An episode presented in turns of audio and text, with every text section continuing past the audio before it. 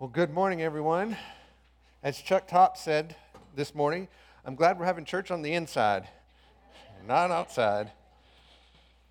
Um, let me speak just briefly about why we do. Hey, it's good to see you. Welcome home. Um, it's uh, let me speak to why we have Chris, uh, service on Christmas Day, um, because some of you are wondering, well, why do we do that? You'll see a lot of churches that may not choose to do that, and that's okay. And actually, I guess it'd be 12 years ago now, we made that decision as we kind of saw what was happening. We thought, you know, people want to be with their families and that sort of thing, and so we'll just cancel Christmas Eve service. And what we didn't realize until after the effect was that for many people, this is their family. And we took that away from them. And we said after that, we will never, ever do that again. Because for many people, this is what they look forward to on Christmas Day being with this family. Not to mention the fact that there are those in our community where Sunday morning on Christmas is maybe the only time they come to church. And so, why would we close the doors to them either? So, that's a little bit of the reasoning behind why we're doing what we're doing when others in our community may do something different. So, just wanted you to know the thought behind that. All right, so as we get started, let's open another gift. And let me remind you the first week I did this, sweet Lisa Wright uh, was the one who volunteered. The next week, a seventh grade boy volunteered. So I'd really like to see somebody over the age of 40 volunteer this morning. So who would like to open the gift? All right, thank you very much. Let's open it up and uh, tell me what's inside. And uh, yeah, can you? Like an ornament. Yes. what does it say? Holy Spirit. All right. And uh, is that a gift you've received? Oh, yes. And how has that impacted you? It has changed my life completely. Okay. Is it, you know, the other gifts that we talked about, gift of grace, uh, the gift, uh, what was the first one? Gift of grace, gift of forgiveness. When we talked about those gifts, we said those were gifts that you could receive and then give away. Can you give this one away? Okay, so this one's a little different. Hey, Grant, would you put that on the tree, please? Thanks. This one's different than the other two that we've talked about, isn't it? The gift of grace is something that we can give to others once we've received it. Remember, we talked about give out of the grace which He's lavished upon us. The gift of forgiveness, we talked about how we can uh, forgive others just as God in Christ has forgiven us. But when we talk about the gift of the Holy Spirit, it's unique in the fact that we can receive that gift from God, and the scripture actually calls it a gift but it's not something that we can in turn give to others. So it's different in that way. But that doesn't mean that from time to time we don't try to give that gift away anyway. So, for example, when we see something that's wrong in someone's life, we might want to give the gift by bringing conviction, right? When we see someone or hear someone who has an opinion different than ours, then we might want to give the gift by bringing judgment upon that opinion, right? But in the truth of the matter, um, we can't do that. And it doesn't necessarily have to be spiteful or mean. In fact, I think it happens most often with the people we love. As parents raising teenagers, we want our kids to grow up with strong, solid faith. And when they're not thinking rightly, we want to bring conviction to their heart. We want to speak in a way that, that convicts them. If you've got a friend who's heading towards what you feel is a disastrous relationship, you want to speak in a way that they might see the error of their ways.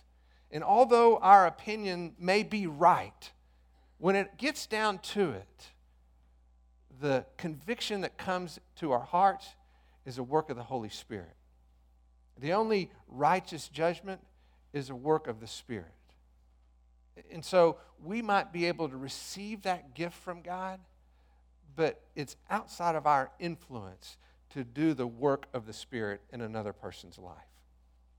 And so when we talk about what it means to receive this gift of the Spirit, we want to understand how that plays into how we relate to God and what kind of an impact that's supposed to have on our life. And so that's what we're going to walk through together this morning. Before we do, let's go to the Lord in prayer. Father, as we come to you this morning and look at this gift that you've given us, your Holy Spirit, we pray that we see rightly the things that you intend for us to see and that you would speak to our hearts in ways that help us understand how precious and really amazing this gift really is. And so, Father, give us uh, just hearts that are open to what you might want to teach us through your word this morning. We pray this in your name. Amen.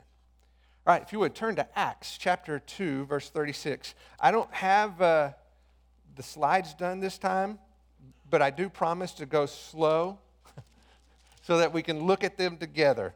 And uh, so let's turn, first of all, to Acts chapter 2, and we'll start in verse 36. As you're turning there, just a little background this is going to be the words of Peter. Uh, not too long after Pentecost, and he's preaching to a mass of people, mainly Jews, there in Jerusalem. And he's used some pretty strong language as he's tried to speak to them about who Christ is and what he came to do. And kind of towards the end of this sermon, if you will, these are the words that he has to say, beginning in verse 36. It says, Therefore, let all the house of Israel know for certain that God has made him both Lord and Christ, this Jesus whom you crucified. Now, when they heard this, they were pierced to the heart and said to Peter and the rest of the apostles, Brethren, what shall we do? And Peter said to them, Repent and let each of you be baptized in the name of Christ for the forgiveness of your sins, and you shall receive the gift of the Holy Spirit. So Paul, Peter has been preaching, to his uh, fellow Jews, and he's used some strong words about who Christ is as the Messiah and what they have done in crucifying that Messiah. And because of the work of the Holy Spirit, there's been conviction in their hearts, and they essentially tell Peter, now what do we do? If, if what, you're say, what you're saying is true, how do we respond? And Peter tells them, repent be baptized and receive the gift of the Holy Spirit. So it is a gift, and it begins with a heart of repentance. That word literally means to change one's mind. But this is not some loose consideration where it's kind of like, uh, that sounds like a pretty good option. I'll try that. That's what you do when you choose a flavor of ice cream, not what you do when you choose to follow Jesus Christ. It's actually more like choosing a new diet. Now, you probably hear that and go, that doesn't sound much better, but hang with me. I'm not talking about just to have a healthier lifestyle or get in shape, that kind of a diet. I'm talking about a diet that's due to a disease, like type 1 diabetes. And if you don't change your diet, you're going to die. You see, repentance is choosing a new path because the one you're on leads to death. It's the understanding that Jesus Christ is my only hope. And it's a decision to surrender to Him. That's repentance. And then he goes on to say, and be baptized for the forgiveness of sins. It's a, a belief is what follows repentance. And baptism is that public profession of what you believe. And for the Jew, this would have been a severe test of the sincerity of their faith. Because to profess Christ was to admit that everything that Peter had just said to them was true. That Jesus was the Messiah, that they had crucified him, but that he had risen from the grave. And to decide to stand for Jesus would mean that many of them would stand against family and friends and in fact, that animosity that still existed towards Jesus, that anger that ultimately crucified him on the cross, would now be turned towards them. And they knew that. And so you don't make a decision to follow Christ unless you truly believe that what he did, he did for you. Those are consequences that you don't accept unless you believe. And so baptism is an act of obedience, is an, expression of faith. The act itself is not the forgiveness of sins, it is a profession of faith in the one who does forgive sins. Repent, believe. And then he says, receive. Receive the gift of the Holy Spirit. The gift of the Holy Spirit is received as a response of genuine faith. It's undeserved, it's unexpected, it's a gift from God. And ultimately, it's a fulfillment of what Jesus promised all along. So let's look at that together. Turn to John's Gospel. John chapter 16. Matthew, Mark, Luke, and John. John chapter 16, and let's look at verse 7. Jesus has begun in, uh, I'm in Luke. See, this is why it's good for me to do this with you because probably some of you are in Luke and you're not going to, that's not going to make any sense. So, John chapter 16, verse 7, Jesus has been describing some things to his disciples that are new to them about him going away, and this has caused them to be uh, really unsettled with this idea. So, look at what he says in verse 7. He says, But I tell you the truth, it is to your advantage that I go away. For if I do not go away, the Helper shall not come to you. But if I go, I will send him to you. Now, what Jesus just told his disciples is a pretty amazing statement. He just basically said, It's better for you to have the Spirit than for you to have me. Now, how is that possible? And what exactly does Jesus mean? Well, for one thing, Jesus says he cannot send the helper, that's another name for the Holy Spirit, until he goes away. He says that there in the middle of verse 7. If I do not go away, the helper shall not come. So the presence of the Spirit only exists after the finished work of Christ. Once that work is done, the Spirit will come. But the Spirit will not come until the work is done. When we say the, the finished work of Christ, what we're talking about is the death, burial, and resurrection of Jesus. And so when Peter's proclaiming the gospel to the fellow Jews, that's what he's talking about. That's what he's telling them.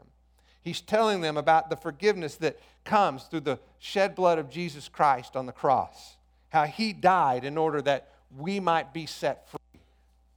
His burial validates that sacrifice because the scripture is clear, and Jesus taught that the wages of sin is death. So the grave confirms his payment. He died, he was buried.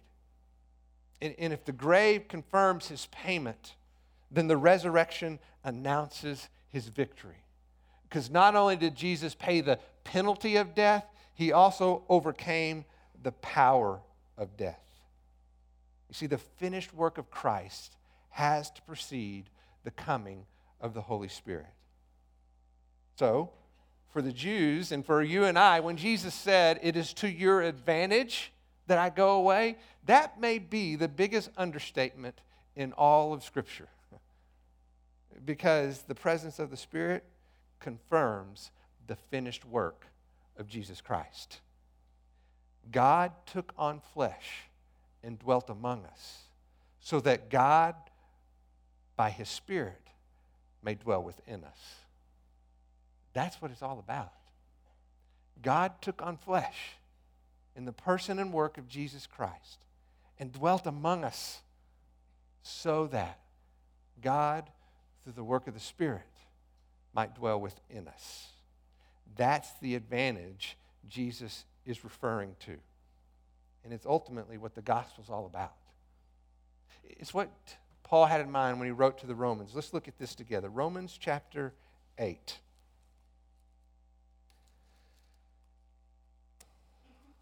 Romans chapter 8. John, then Acts, then Romans chapter 8. Let's look at verse 9 and 10 together. Romans chapter 8, verses 9 and 10. But Paul, writing to the Romans, says, However, you are not in the flesh, but in the Spirit, if indeed the Spirit of God dwells in you. But if anyone does not have the Spirit of Christ, he does not belong to him. And if Christ is in you through the body, though the body is dead because of sin, yet the spirit is alive because of righteousness. Now, I want us to look back on that verse and follow Paul's train of thought because he says some amazing things here. At the very beginning, he says, The Spirit of God dwells in you. You see that in the first part of verse 9? But then, in the same breath, he goes on to say, The Spirit of Christ dwells in you. So, what he's done here is he has equated the Spirit of God with the Spirit of Christ, and he's saying they're one and the same. And then in verse 10, he says, Christ himself dwells in you. So, the Spirit of Christ and the person of Christ are also one in the same. Paul is teaching us that all these realities are inseparable because they are describing our triune God. And if the Spirit of God dwells in you, then that means the very presence of God dwells in you. That's what he goes on to say in verse 11. But if the Spirit of Him who raised Jesus from the dead dwells in you, He who raised Christ Jesus from the dead will also give life to your mortal bodies through His Spirit who indwells you. That's why it was better, why it was the advantage for Christ to go away, so that the very same power that rose Christ from the grave might give life to you. And that power is the presence of God dwelling in you. So when you think about receiving the gift of the Holy Spirit, don't think about this nameless void, this power. When you think about the Holy Spirit, think about a person. Because the Spirit of God is the presence of God dwelling in you. It is the essence of who He is.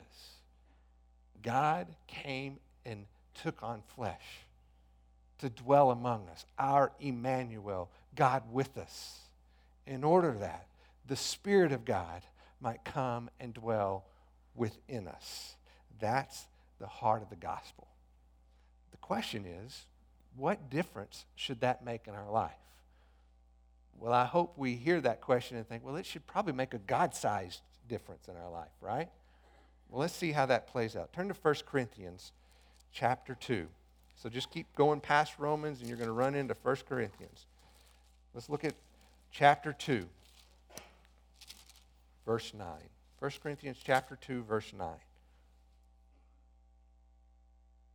Paul is writing to the Corinthian church and he's been speaking about the, the riches of who they are in Christ. And he speaks in verse 9 about a, an Old Testament passage, actually in Isaiah, and he quotes it in verse 9 saying, But just as it is written, things which eye has not seen and ear has not heard, and which have not entered the heart of man, all that God has prepared for those who love him. For to us, God revealed them through the Spirit.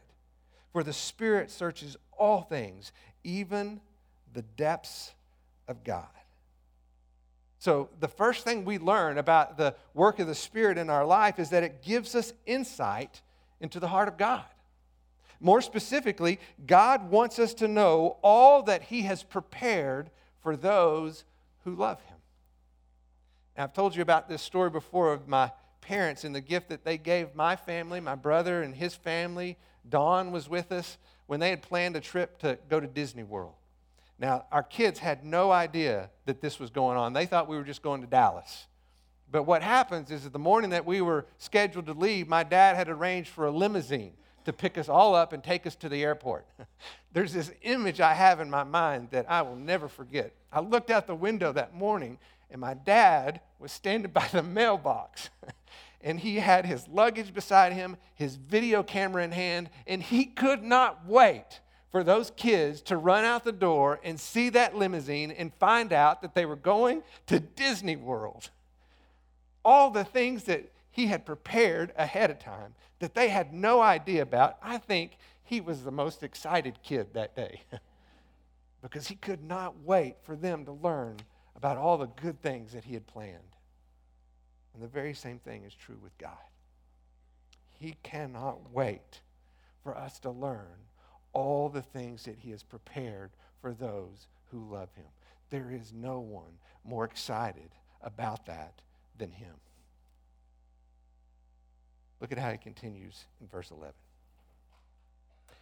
For who among men knows the thoughts of men except the spirit of the man which is in him?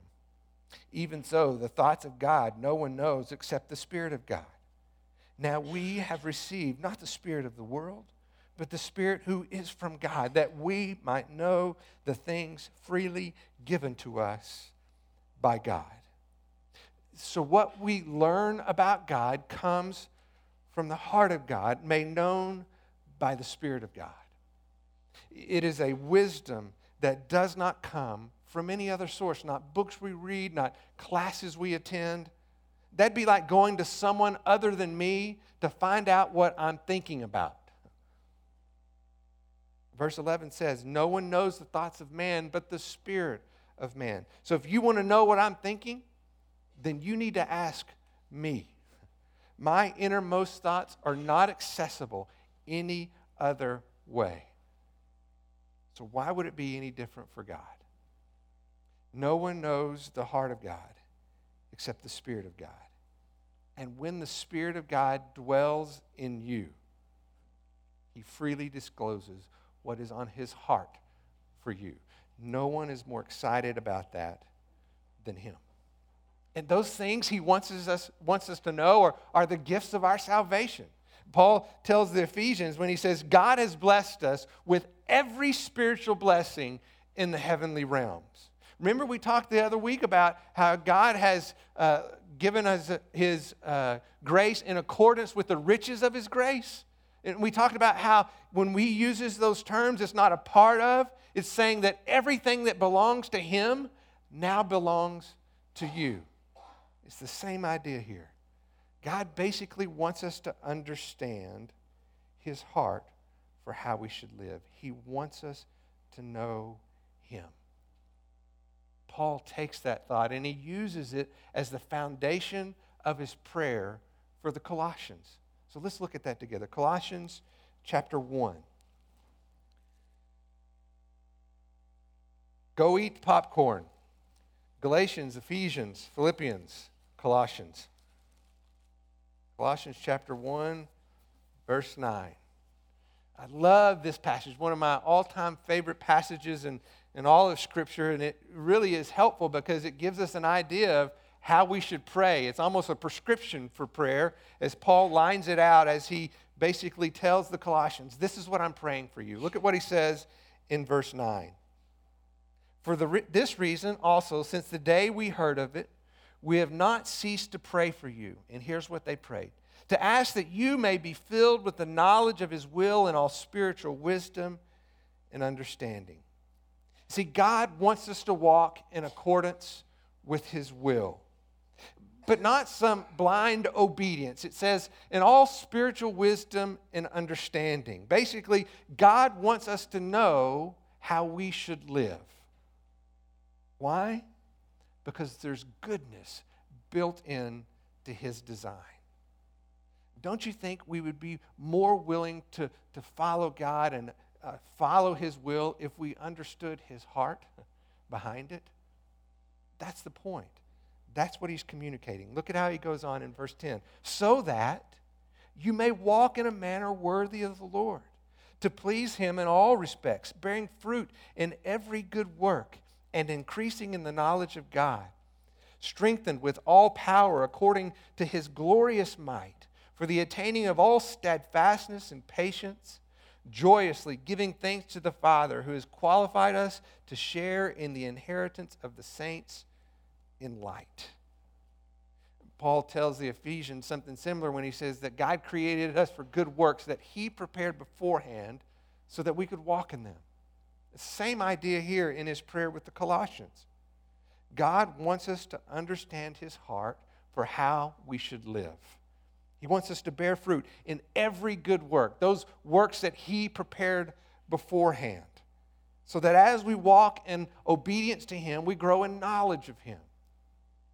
Much like we might grow in an understanding of an artist when we have an appreciation for his painting. Just last night, I was uh, visiting with my dad. They have a Thomas Kinkade painting over their fireplace. It's a beautiful painting of this city scene. I've always admired it, but I never knew the story behind it. My dad went on to explain that when Thomas Kinkade painted this picture, it was a scene from the neighborhood where he grew up. And within that scene are 12 different phases of his life at different points along time. You see a, guy, a little bo- boy on a on a bike throwing newspapers because when he was a young boy, that's one of the things he did. You see a, a man and a woman with a little daughter walking down the street, and that was he and his wife and their daughter walking down the street. And as you look, you see these different scenes. There's a, a church where he grew up, and the, the family's outside the church, uh, having gone to church that day. So, in all these scenes, you're learning about the life of the man who painted that picture. It's the very same idea when we learn to walk with Christ we're getting to know the artist who created all those things ahead of time so that we can walk in them. We're getting to know the one who made it all possible. And that's the point. That knowledge is what gives us strength. And in my opinion, there's probably not a better place in all of Scripture to go to to really appreciate that than the book of Psalms.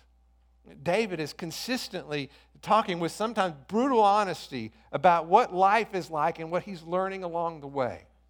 It's not unusual for him to say, You know, when I look around, the wicked seem to prosper, the liars seem to win.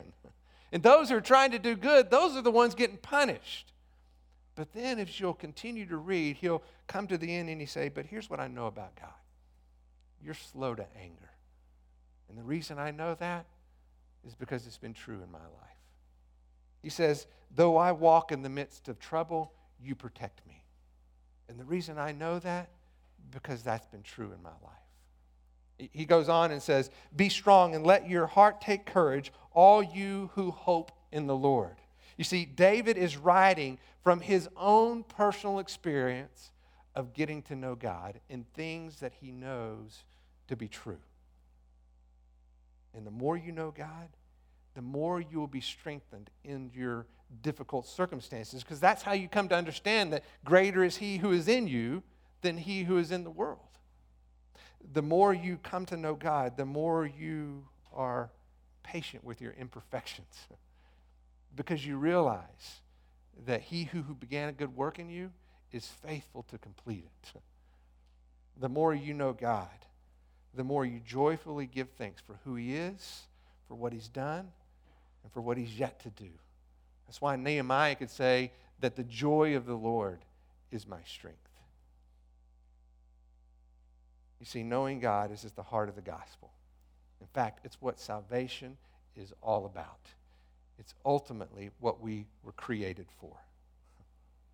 We were created to live in a most fulfilling relationship with God to understand all that He prepared beforehand so that we might walk in Him. It's intended to lead us to a place where we know Him. Now, that's the heart behind what He says in Romans chapter 15. If you want to look at that, Romans chapter 15, verse 13. Beautiful verse. Romans chapter 15, verse 13. is now may the God of hope fill you with all joy and peace in believing, that you may abound in hope by the power of the Holy Spirit. The power of the Holy Spirit is what strengthens our belief in what is true about God. It's the fruit of what makes us walk in fellowship with Him. It's the heart of the gospel because ultimately it's what we were created for to walk in a relationship with Him and to know Him. Now, when we first began, we talked about how that gift of the Holy Spirit and all the things that we have realized to be true as we've looked at that together is something that we receive, but not necessarily something that we can give away, which doesn't necessarily mean that it doesn't have an influence on those around us, because that would be true. And I want us to look at what that is in Galatians chapter 5. Very familiar passage in Galatians chapter 5, looking at the fruit of the Spirit. The evidences of that work in our life and its influence on those around us. So turn to Galatians chapter 5, verse 22. Go eat popcorn. G, Galatians. Chapter 5, verse 22. But the fruit of the Spirit is love, joy, peace, patience, kindness, goodness faithfulness, gentleness, self control. Against such things there is no law. Now, those who belong to Christ Jesus have crucified the flesh with its passions and desires. If we live by the Spirit, let us also walk by the Spirit. Now, this is a familiar passage, isn't it? And when we look at those uh, qualities in the first chapter in the fruit of the Spirit in verses 22 and 23, I want you to think about the attributes of God. Because I think all too often we look at that list and we say, you know, I should be more patient. Or, you know, I should be more loving. And so then we set out to be more patient or, or more loving. But I think the problem is a lot of times we divorce us from the attributes of God.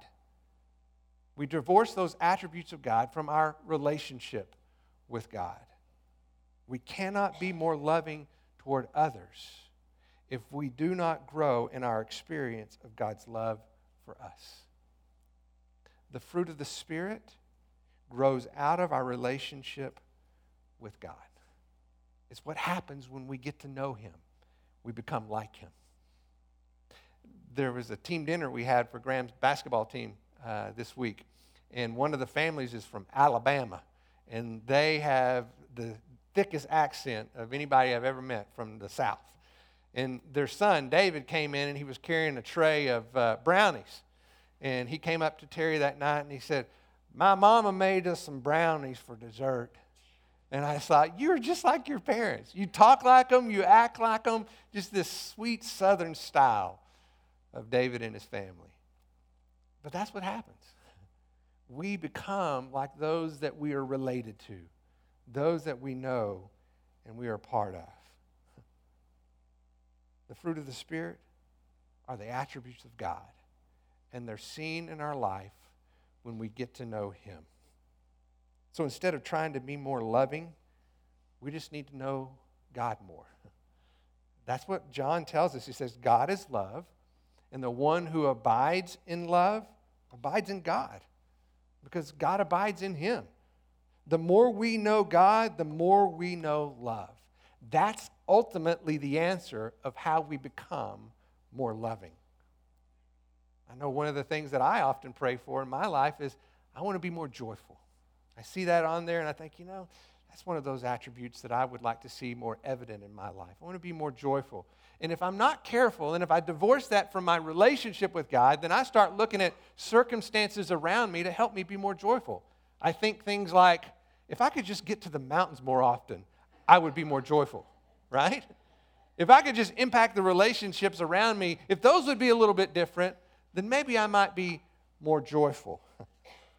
but what I'm doing is that I'm trying to find joy in what's around me instead of finding joy because of a relationship of the one who is in me. You see the difference? Joy is the fruit of my relationship with God. If I want to be more joyful, then I need to know Him. And joy will come naturally because of that. We could work our way down that list of the fruit of the Spirit and say the same thing about every single one of those evidences of His work in our life. Because the bottom line is this the fruit of the Spirit is the result of a relationship. And when we walk in the Spirit, we're growing in our relationship with God. So, when you think about the gifts of the Holy Spirit, I want you to think about a person. Because the Spirit of God is the presence of God dwelling in you, it is the essence of who He is. God became flesh and dwelt among us so that God, through His Spirit, might dwell within us. The heart of the gospel centers on our relationship with Him. That's what it's all about to know Him and to make Him known. And the more you know Him, the more He will be known in how you live. It will shape you. Let's pray together. Father, thank you for uh, just the, the gifts that we've been walking through the gifts of grace, the gift of forgiveness, and most certainly the gift of your Holy Spirit, because that's the center of the gospel. That's the reason you came. That's what we were created for to know you and to make you known. So, Father, as we think about that gift of the Holy Spirit, may we not think about some unknown power, but we, may we think of a person, the presence of God dwelling within us, so that the more we know you, the more we exhibit those characteristics, those attributes of who you are in our life love and joy, peace and patience. It's not something that we acquire by setting out to, to be more like those things. We want to be more like you. And the more we know you, the more we will. So, Father, especially during this holiday season, as we celebrate the birth of your Son, Jesus Christ, who came to dwell among us, may we not forget that the whole reason that happened was so that when he finished that work that he was given to do, then the Helper would come. The very presence of God dwelling within us. May we know you and make you know. We pray this in your name. Amen. Have a great Merry Christmas.